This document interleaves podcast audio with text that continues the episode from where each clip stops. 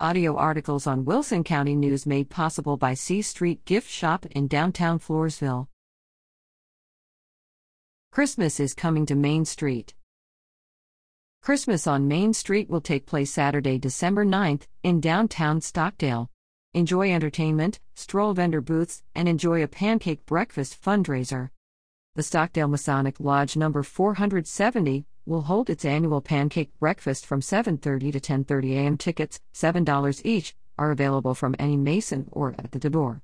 The lodge will also hold a silent auction from eight to ten thirty a m Santa Claus will visit at the Masonic Lodge from nine to eleven a m Take your camera for a free picture with Santa and the Grinch.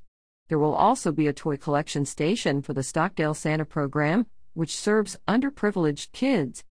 Folks also can enjoy entertainment throughout the morning and shop the vendor booths and local businesses.